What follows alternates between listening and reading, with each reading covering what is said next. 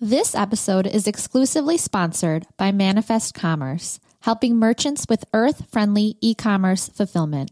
You will need to do unscalable things. you know what I mean? Like, you will need to like shoot your shot like experiment um, do like the unscalable things to find like the what's really going to be your pillar content you know like what's what's really going to to drive the needle? Because it's probably not going to be like exactly what you had in your content plan at the beginning of this year if you're looking to up your startup marketing game, you're in the right place. This podcast will help you simplify, prioritize, and see big wins from your marketing efforts. Every week, you'll hear from some of the world's best venture backed startup founders, marketing leaders, and startup experts about marketing, brand, growth, what's working well, challenges, and how crazy and fun marketing can be when you're at a high growth startup. See ya inside.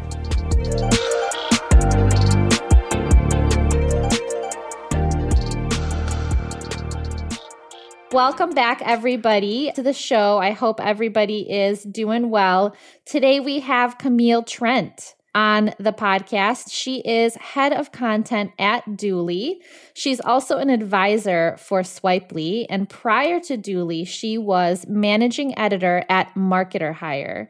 She also, prior to that, was the founder and lead copywriter of her own company, Camille Trent Consulting. So, more about Dooly. Dooly has raised Series B, 102.3 million, and it was founded in 2016, has about 87 people, and is based out of Vancouver in Canada.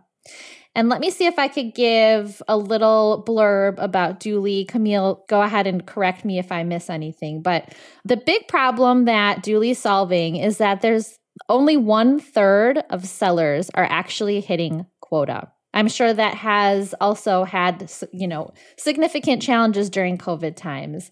And so imagine you had the best instincts from every person across the revenue team to help you close deals so you could hit your numbers.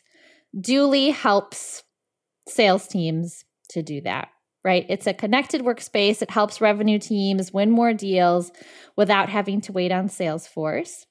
And a quick question that I have there, it makes sense that it, you know, sales teams work very heavily with Dooly. As far as the revenue team, is the marketing team also part of the platform or part of the experience?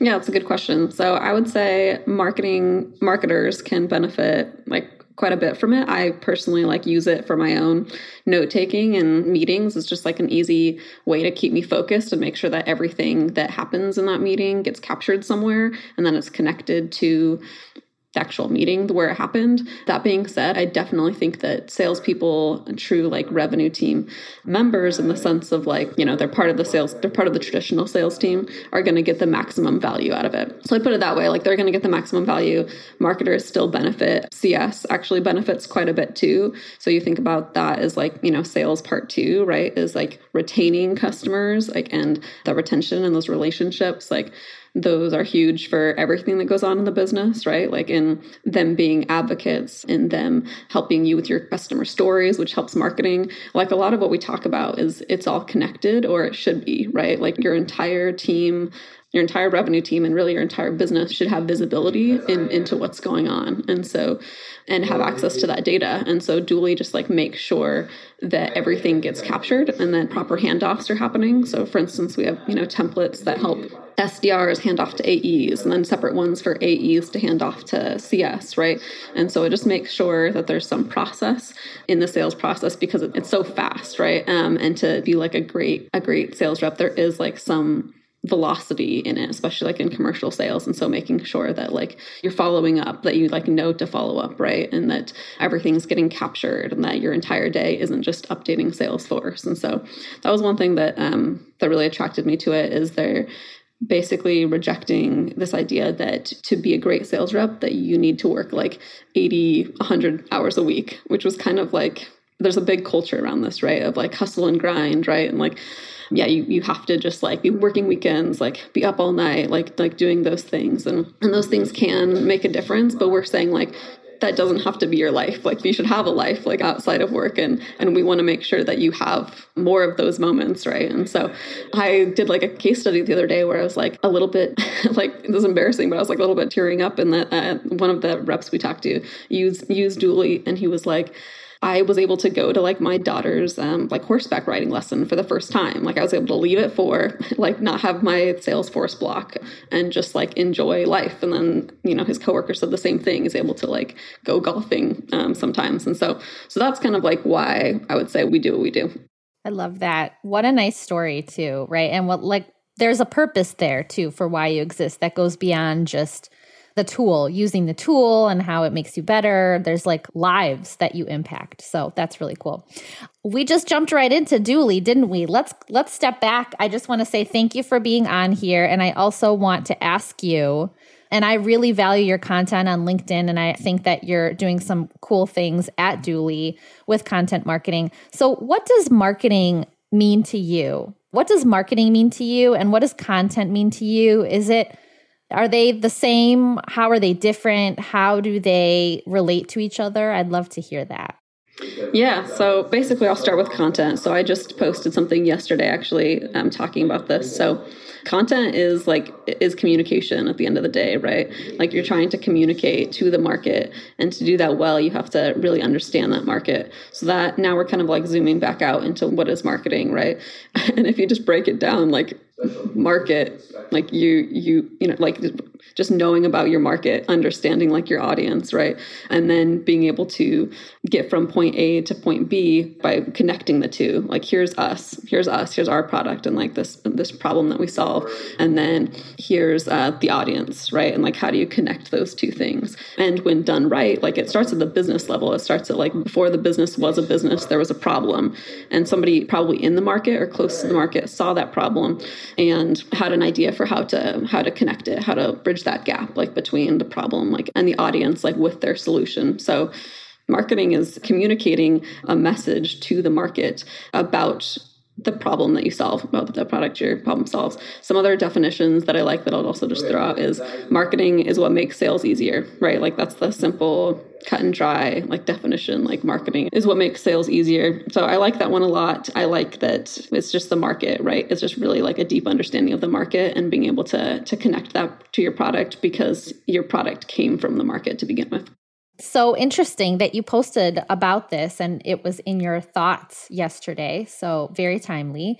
Maybe this has been on your mind too. Like, what would you say are the big marketing or content trends that you're seeing a lot of today that you'd recommend like founders or marketing leaders at startups really pay attention to or really start exploring if they haven't already? Yeah, so I think some big ones are community and i think that can be slack mm-hmm. channels i think that can be social but knowing that word of mouth is the strongest form of marketing like just understanding that like at, at a deep level like we trust other people more than we trust companies.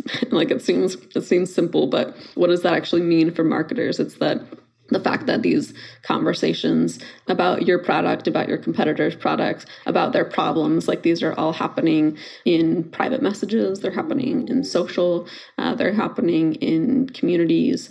Like just understanding like where where that decision making process happens. It's happening like well before people are solution aware, right? It's like when they're kind of like feeling the pain, right? Or they're, they're kind of like problem aware, right?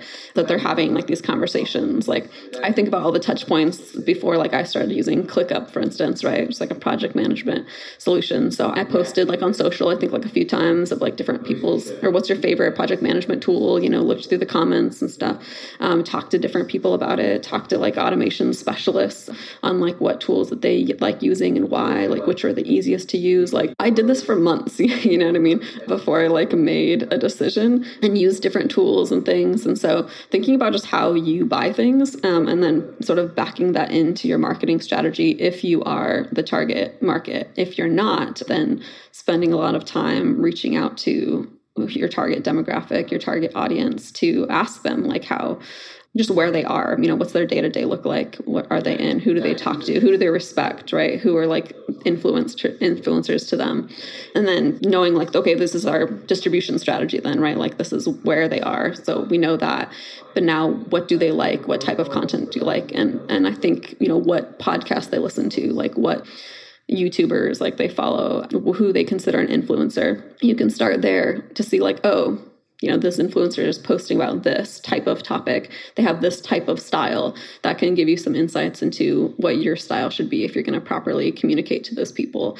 Or I've even noticed, like, yeah, the difference between like long form and short form, like with different audiences, like some some audiences preferring long form, some preferring short form video versus the text. So just understanding how people like to consume their content and what they like to be in that content.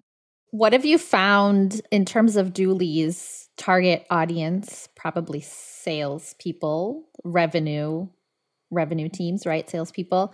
What kind of content do they like? That's a great question. So every time that someone reaches out and is like, hey, like I love the content at Dooly, especially if it's from anyone in sales, like specifically in the revenue team, I'll ask, you know, what content like do you love so far? What is it about Dooly, for instance, that you that you like?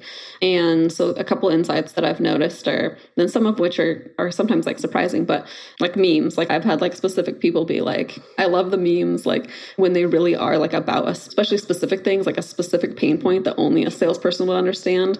Like those ones do really well. And then yeah, it's just like super actionable tips, right? And so when it's it's very like choppy copy, like X, Y, and Z guided selling, basically. When it's that kind of content, they gravitate toward that. And then I would say, kind of the third thing, and sort of a shout out to Gong for championing this, but like data backed content, right? And so having like the data points for what works well across the board, right? Like there's there's so many like false positives, I guess, in sales, right? Where it's like, okay, this one subject line worked this one time, or like we got this account like off this kind of like a fluky thing, right? And so a lot of the stuff can be helpful for one team or helpful for one person, but not necessarily applicable to everyone. So anytime that you're able to shortcut like the process of them having to do all the research and you just bring them all the research of like, hey, like there's statistical significance to this and that like this tactic works really well and you're able to break down why it works those three things uh, I think I've noticed um, people really like. And I guess the fourth one is video content in general. general. I think just that's across the board. I think this isn't just salespeople. Like you're seeing, you know, TikTok do well for a reason, and audio I, I would put in there too, like podcasting doing well for a reason.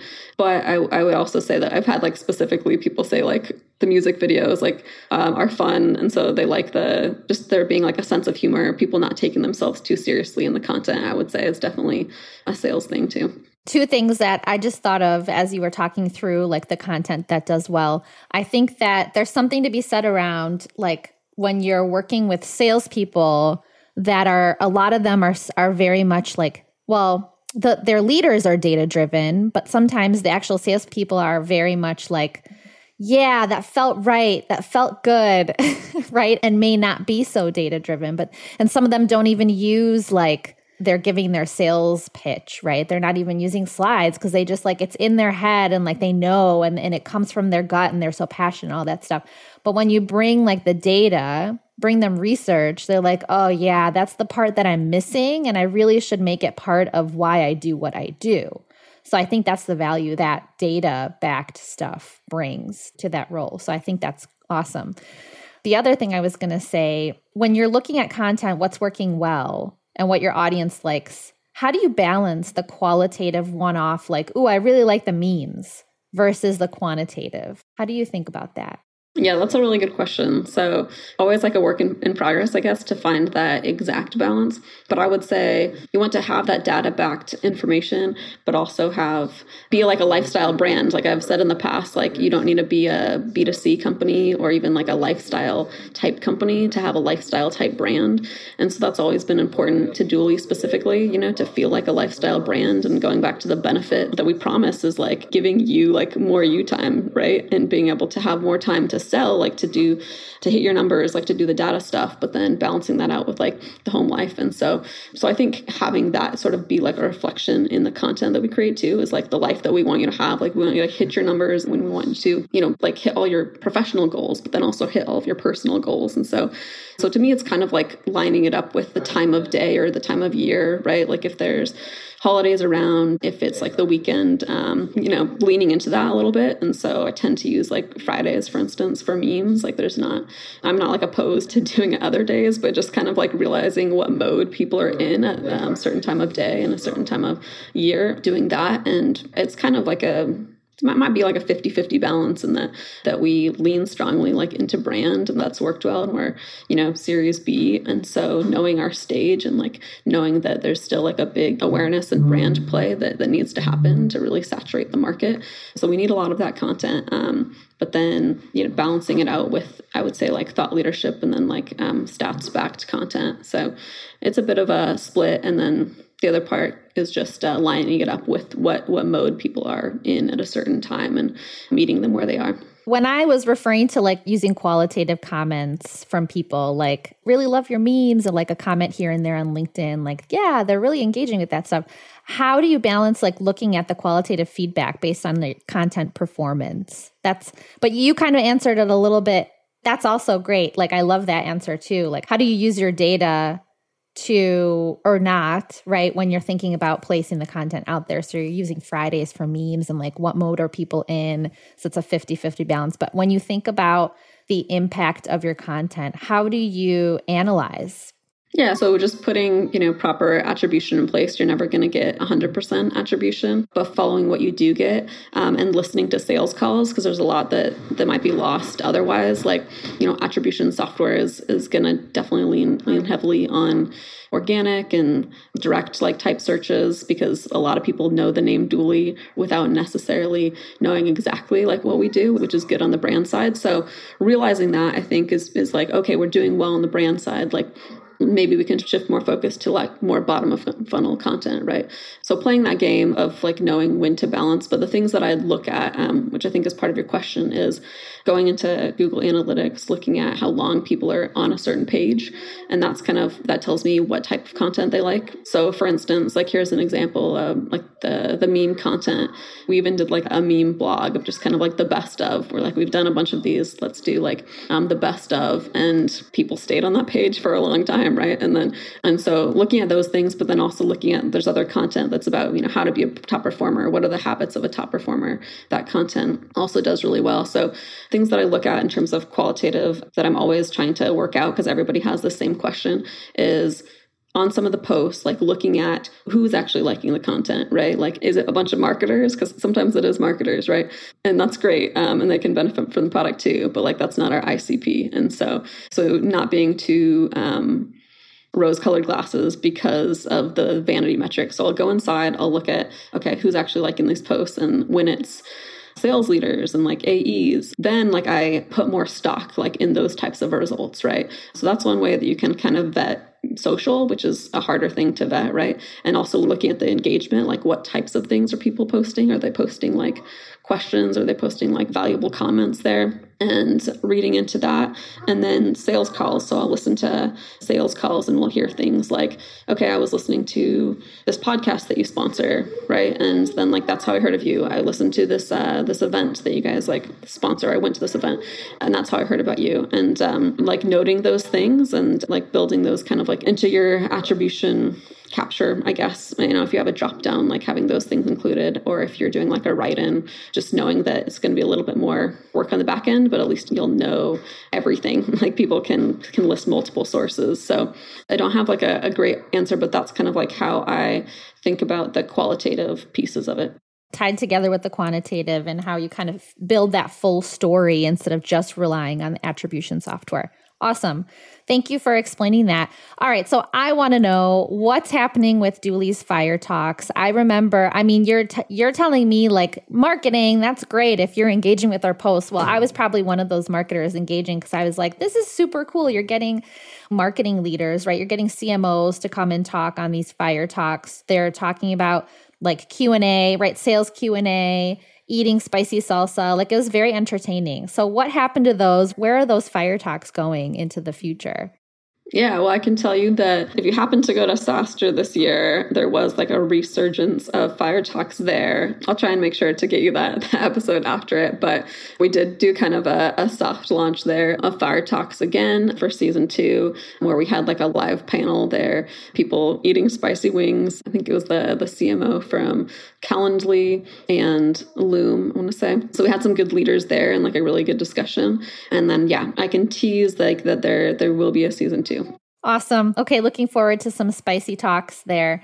It's interesting though, you do bring on CMOs to have these conversations. Is that because it's just the revenue team, right? It's because marketing and sales, they're part of the revenue team. So that's why you need kind of both sides yeah going back to like what is marketing right? Like again like marketing is still to make sales easier right? And is part of the revenue team. So uh, yeah marketing cs sales like all part of the revenue team. So i think it's that and then it's um it's the relationships there as well. So for instance for one of them we had the cmo but then we also had aes you know and we'll have we'll try and bring like actually the whole revenue team as, as many people that we can get from the revenue team that are able to come. Like that that makes it a full experience and it just goes back to some of our positioning about just the connected revenue team like this vision that we have of like truly like connecting the revenue team making sure everyone's talking together everyone's on the same page and how we have a workplace that does that. Like just being able to do that in fire talks like as a sort of visualization of that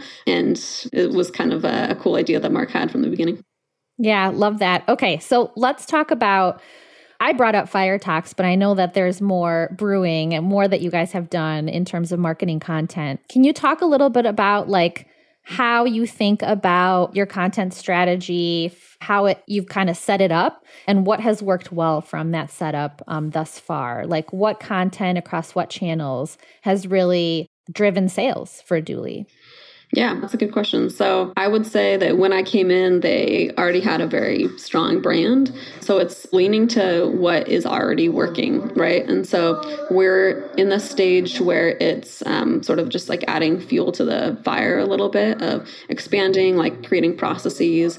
So like our LinkedIn, like LinkedIn was doing really well. Um, and like you said, mentioned like Fire Talks um, had been doing well, but they had ended um, season two. So, um, so yeah, so it was talks of like what needed needed to happen for us to to do that just as well if not better for season two. So so it's that. But then on the linkedin side it was like yeah how can we have a little bit more process with um, with posting? And how can we post um, post even more? And then also leverage the other channels like within linkedin that we sponsor to make sure that we have top content there so I would say one kind of, I don't love the word hack, but like one sort of hack was, okay, can I sometimes use our channel, um, which gets less reach than personal and less reach than some of these other channels that we're sponsoring? Can I use that and my personal channel as like a testing grounds, which is essentially just what I do anyways um, for, for my own content, but um, thinking about that at the company level. So here's two examples. I'll post like a meme on our channel and maybe it'll be like on a Friday or Saturday and stuff. So it's kind of like bonus days, bonus content, if you think about it that way. And then if it does well, like I'll promote it to one of these other um, pages that we're sponsoring, or I'll think about maybe how we can use it as an ad or use it as other type of content. And we'll think like, you know, what did well about this, right? So that's an example. And then another one is like I posted, right, first off, I noticed that like teardowns were doing really well, right? Both in marketing content content and sales content.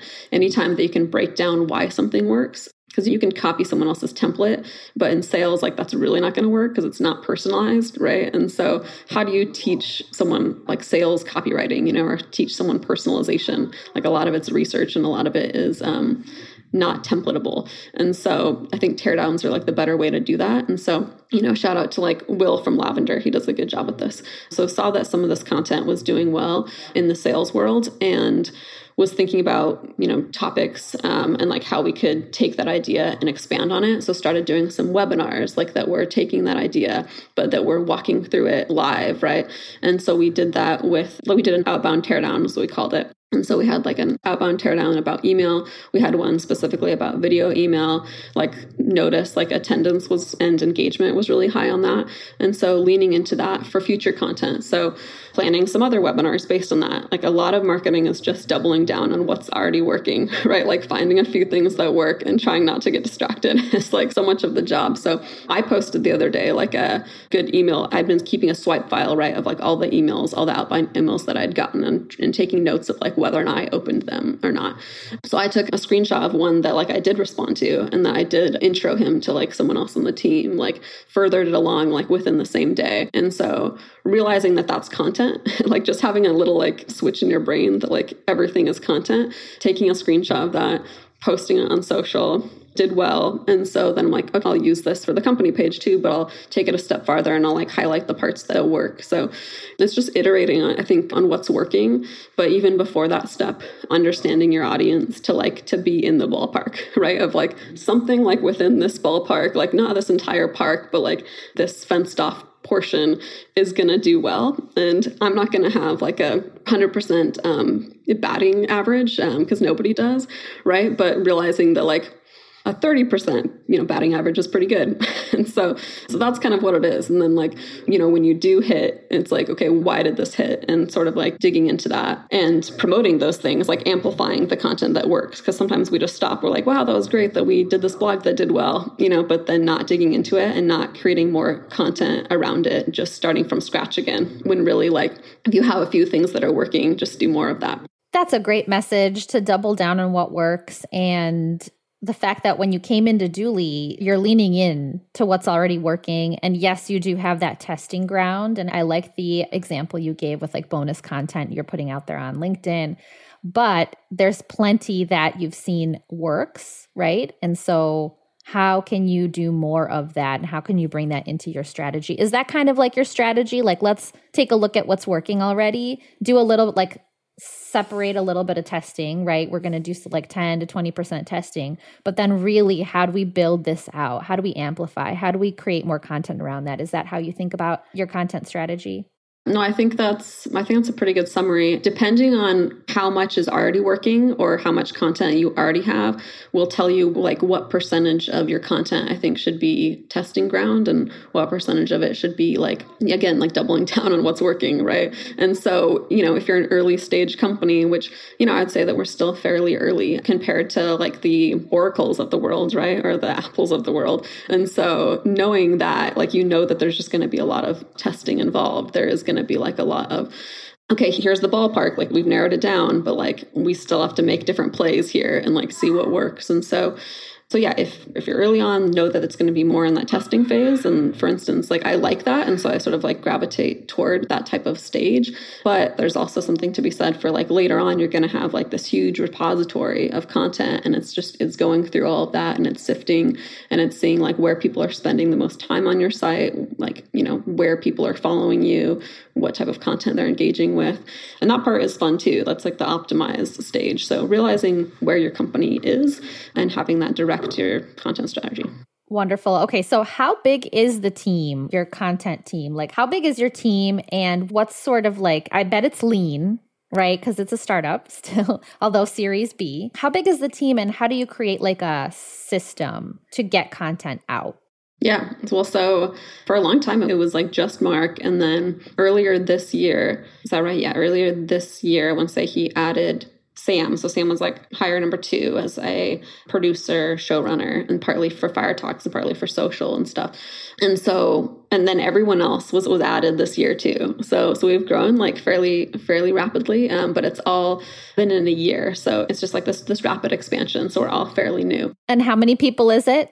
Eight, like in the marketing department, and make sure I get that right. So Mark, Sam, me, Zoe, Kyle. She's using her fingers for people that can't see. yeah, counting it up. Yeah, it's about eight. And then with content specifically, we all work together and like pretty much everyone is on every project, right? And the content team, it's me, Kyle, and Sam. And so, and the way that it's kind of split out is like Sam, it like runs point with events and but she also she helps with other things too some social. And then kyle like runs point with life cycle marketing um, but specifically like email is a big portion of that. Copywriting is a big portion of that. And so so we all work together but there's like three right now um, full-time on the content team. Okay and so that's pretty lean. Is there anything like unique you do to create a sort of system like how to get all this content out on a daily weekly basis? Like what's your approach to make it doable I'll say it's definitely just a work in progress just because, first off, there's always more content to create. It doesn't matter if you're an enterprise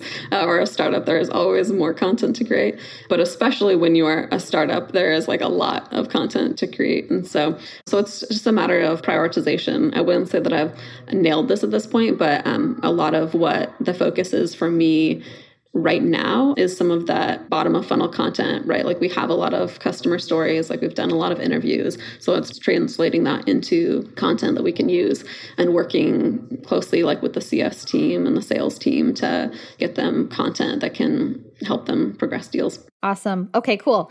What would you say are the challenges on the content side? Like, what are you trying to figure out these days? And maybe you've mentioned a little bit, but I'd love to hear more about that. Yeah, so it is scaling in general. So we'd move to a different project management system, which has been good to be able to sort of track things at the task level, but amplifying that, like adding in like systems and templates there um, for if we do a project once, like how can we save that as a template so that we can like repeat the the project the same, if not better, like every time. And so having templated formats for for similar campaigns that we run. So G2 would be like a good example. We knew what, what worked for the last G2 campaign. And so following like a similar format of, okay, like having this type of asset and having these types of assets for people to share like gets us the maximum leverage of like having some fun content right but like having some serious content too and so jotting down all of the assets that are going to be needed every time so those types of processes and like templates um, i think are really helpful in scaling content. And then also just finding like the right freelancers and the right partners right? And so that's also been like a focus too is like finding finding really good writers and finding really good designers are gonna like kind of make or break your content. It's i mean it starts with a strategy. You need to get that right too. But from a content perspective like the style makes a big difference i think especially for a brand where people are expecting like a specific type of um, feel, right? A specific type of voice, um, making sure that we get that right. But yeah, at, at the stage that we're at too, it's partly, I'm going to go against like, you should do these things. You should start doing the processes. You should start talking to freelancers early because like you're not going to get the most out of them or they're not going to be fully ramped for a few months. And so realizing to, to start that process before you actually need it. So doing all those things, but also realizing at the early stage or just startup phase in general that you will need to do unscalable things. you know what I mean? Like you will need to like shoot your shot, like experiment, um, do like the unscalable things to find like the what's really going to be your pillar content you know like what's what's really going to to drive the needle because it's probably not going to be like exactly what you had in your content plan at the beginning of this year oh my gosh speaking of unscalable things the first thing that popped into my head right now is i saw a video clip on linkedin Patrick Campbell, I don't know if you have heard of him. He's the CMO of Profitwell, and he posted a video clip that's him repeating the word churn, I think 200, 100,000 times. I might be botching that number, but you can just imagine how unscalable, like, you're not going to do that every single time, right? But it's an experiment. It's an experiment. They created a little like video around it. He's saying the word churn. Like that is a word that is extremely important in what they do and what problem they're trying to fix, right? It's not scalable, but it is experimenting and that's how you figure out what's going to, you know, what's actually working with your content. So, quick thing on that if i can so social is like a good example of a lot of social content relies on you being like really close to your market and you're also well enough to even see the trends, right? Seeing like when everyone, a good example, cold FaceTiming has been like all over LinkedIn as like just this thing that we're all talking about in like the revenue space. So realizing that that's happening because you are invested in community and you're invested in social, and then being able to jump on that when it does happen, like that was something that we did recently. Not scalable, you know what I mean? Like it's not something that's like, maybe with the right AI triggers or whatever that will social listen and we'll hear this thing and then we'll, we'll pop out some some copy that like works. But in general, like a lot of like social is one day at a time, um, which is good and bad, right? Is you can crush it like one day and then you can like bomb the next day. So a lot of it is just like showing up and having like that tone of voice. And that's like a really hard thing to scale, right? Like it's personal, like it's in the moment, and that's why it works. And so at the beginning, I think not even trying to to scale it so much until you have a flow, like until you have momentum there. So that's like another one that I'll throw out. But I love the churn example. Like that's perfect. The churn example, I also totally botched that he's CEO of Profitwell. And the reason I thought CMO was because he does marketing so well. Right. So that's actually a compliment to you, Patrick. Sorry about that. The other thing, I, I love that you say that. It's like showing up and taking it day by day on social is so important because sometimes it's winner, whatever you're posting. Sometimes it's a clear flop. And I follow people that have way more followers than I do. Like I'm at 3,000 plus followers. And then there's people with like 20,000, 30,000, 70,000 followers. And still, I take a look and it's like, who engaged with your post? 10 people. Like that happens right? And that's going to happen no matter how many followers. You just show up take it day by day and over time you should see a trend generally right of people that you know love the stuff you're posting are getting value from it. Let's talk about your copywriting skills camille right? Because so you write web copy that works. That's something that i saw on your profile, but it's also something that I truly believe you do know how to write good copy. What does works mean? When you say I write web copy that works, what does works mean? And can you give an example of copy you've written that works? Yeah, it's funny. I heard, I think Eddie Shleyner talk about like how he'll cringe like at stuff that he wrote like a couple months ago, right? Like the goal is to always be getting better. So it's like even that, like I might rewrite that at this point because I was like probably a couple of years ago now.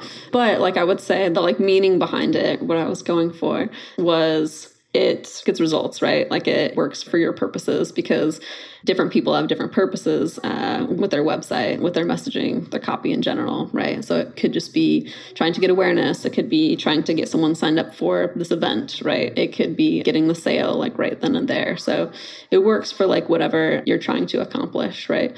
That it's more than pretty words. And so I'm very anti like, hire a copywriter to fill in the blanks, right? Or hire a copywriter to clean this up, right? Or like make this pretty or whatever. So that's really not what it is. Like a lot of it is reaffirmed like every year that I'm in this business, but it's so much more like curation um, than it is net new, something that just like popped into your brain, right? Like it's digging into what people you know have already said. So a lot of for instance a homepage would be social proof right? Like a, a, successful homepage. I think for a lot of saas companies a lot of any type of company is like relying on that person's peers right? Like they want to know if what you're selling works for them right? And so proving like that your service works and that people have gotten results for it like is a lot of the lift. And so not trying i think to some degree like not trying to make something pretty or not trying to make something clever but to construct like a good argument using proof. So I've said before that like copy is just like persuasive writing, basically, right? Whereas like content writing is more the facts, like journalistic writing. And so knowing that going into it of really believing in, in whatever you are writing about is I think the first step. Because then when I do, then it's easier to make copy uh, because you're passionate about like that argument and you're you're able to advocate for it in a way that you can't if you don't believe in it. So yeah, so I think it's just it's piecing together the best um, arguments that you can make or the best proof like that you can give for that service. It's a great answer. Can I ask a question going back to it? Sorry, I'm kind of jumping around here, but how do you find good writers? Like you had mentioned that it's hard and right, it's a challenge finding the right writing freelancers. What have you guys done that has worked, I guess, more so, or have you not cracked that nut? Because I'm just curious, like, what site do you use? Do you ask around? Like, it's hard. And then do you have to find someone that has the industry expertise or just knows how to write well? Like, what's your approach? Yeah, this is a, is a great topic. I talked to Brooklin Nash, who's now like a full time freelance writer, but he was at Sales Hacker too. So we talk a lot about this subject. But okay, so it's a combination of things. Like honestly, like the one thing that I look for is, and it's fairly easy to find like in social, is you gravitate toward someone's like style of writing, right? For whatever reason. And it could be that they're very like concise, it could be that they're very like abrupt, it could be that they're fun. And you find like a style that kind of matches what you're looking to accomplish. So so, for instance, there are people that I would hire specifically for, you know, SEO writing that maybe I wouldn't hire them for other projects. And there are, you know, some people that I'm like, oh, this person I know would do well at social. I'm not sure if they would do well at the other.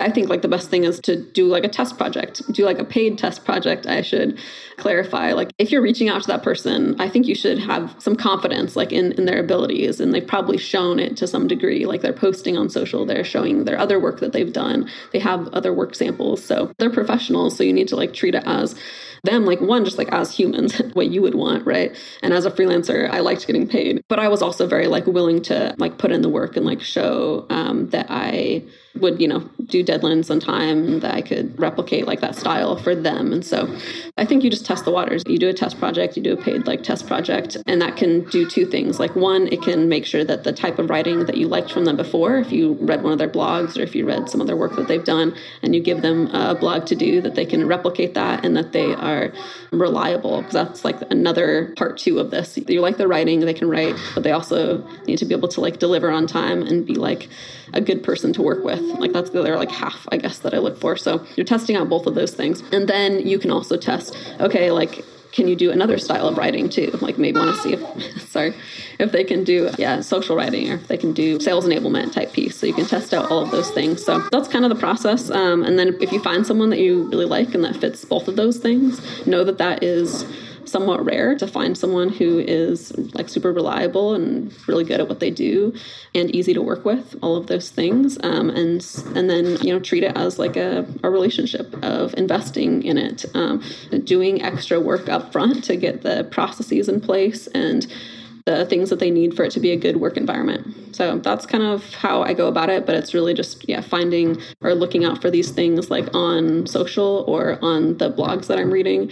Like I'll screenshot like oh I really liked this piece, like I'm going to take a screenshot so that I know who the author was, right? Um, or I'll bookmark certain posts, you know, if someone's breaking down their process, I'll bookmark that or another thing I've been doing recently is like if somebody I really respect, like a few of my friends I like their content programs and if they're commenting on someone someone on a, a copywriter or a content writer's post and be like, I love working with you, you know, like I'm like, oh, they're using this person. Like that's probably someone that I should look into working with as well. And you can even go back and see if you can find their work. But those are a few different, I guess, tips and tricks that I do. Thank you. That is so helpful. This is just like, I think a lot of folks have this challenge. If it's, you know, me, you, I'm sure there's like listeners to the show that will want to also know, like, how do you actually crack this nut. It's not easy because I found that the person that knows how to write really long form content, like blog articles, may do horribly on short, you know, very short snippets on social media. That's what I found. So it really just depends on like what specifically you're looking for and doing a test project is a paid test project is really a really smart move. So thank you for sharing all that. Do you want to bring your son on? I'm just kidding. it sounds like he's been kind of out and about the room, but he's welcome to also come onto the show and say hello if you want. Yeah, he has strong personalities either way. So we'll see if he's in the mood. Yeah, he's very welcome to come on here and we can hear his voice. Listeners won't be able to see it, how cute he is, but I will. So it's a selfish thing. Hey, Teddy, do you want to come here? Hey, Teddy. He's got an apple Hi. snack. Apple Oh my goodness. What's that? Apple Appadat. What's that? It's Apple Jacks? He's got an apple snack, yes. Oh, apple snack. you're super cute. Love this. I should do more of this. Like when you're working from home, bring your kids on the show and have them talk about what's on their mind. well, thank you so much, Camille. I loved this chat. I got to dig into some really good topics here. I think they're going to be really useful. They're useful for me, they're going to be useful for the uh, listeners of the show. And I had so much fun. I just love talking content and what you're working on, what what Dooly's up to. So thank you so much. If anybody wants to reach Camille, you can find her on LinkedIn, Camille Hanson Trent. And you can find out more about Dooly by going to dooly.ai. I want to also pull in a fire, like a link to the fire talks, because I think that those are super creative and engaging and i think people might want to see what what those are all about if they haven't heard of them. So camille once again thank you so much. Yeah absolutely. Thank you for bringing me on. Thanks for listening to this episode of Modern Startup Marketing. New episodes are dropping weekly, so make sure you're following wherever you get your podcasts. You can find me on LinkedIn, search for Anna Furmanov, or go to my website, furmanovmarketing.com. Thanks for listening.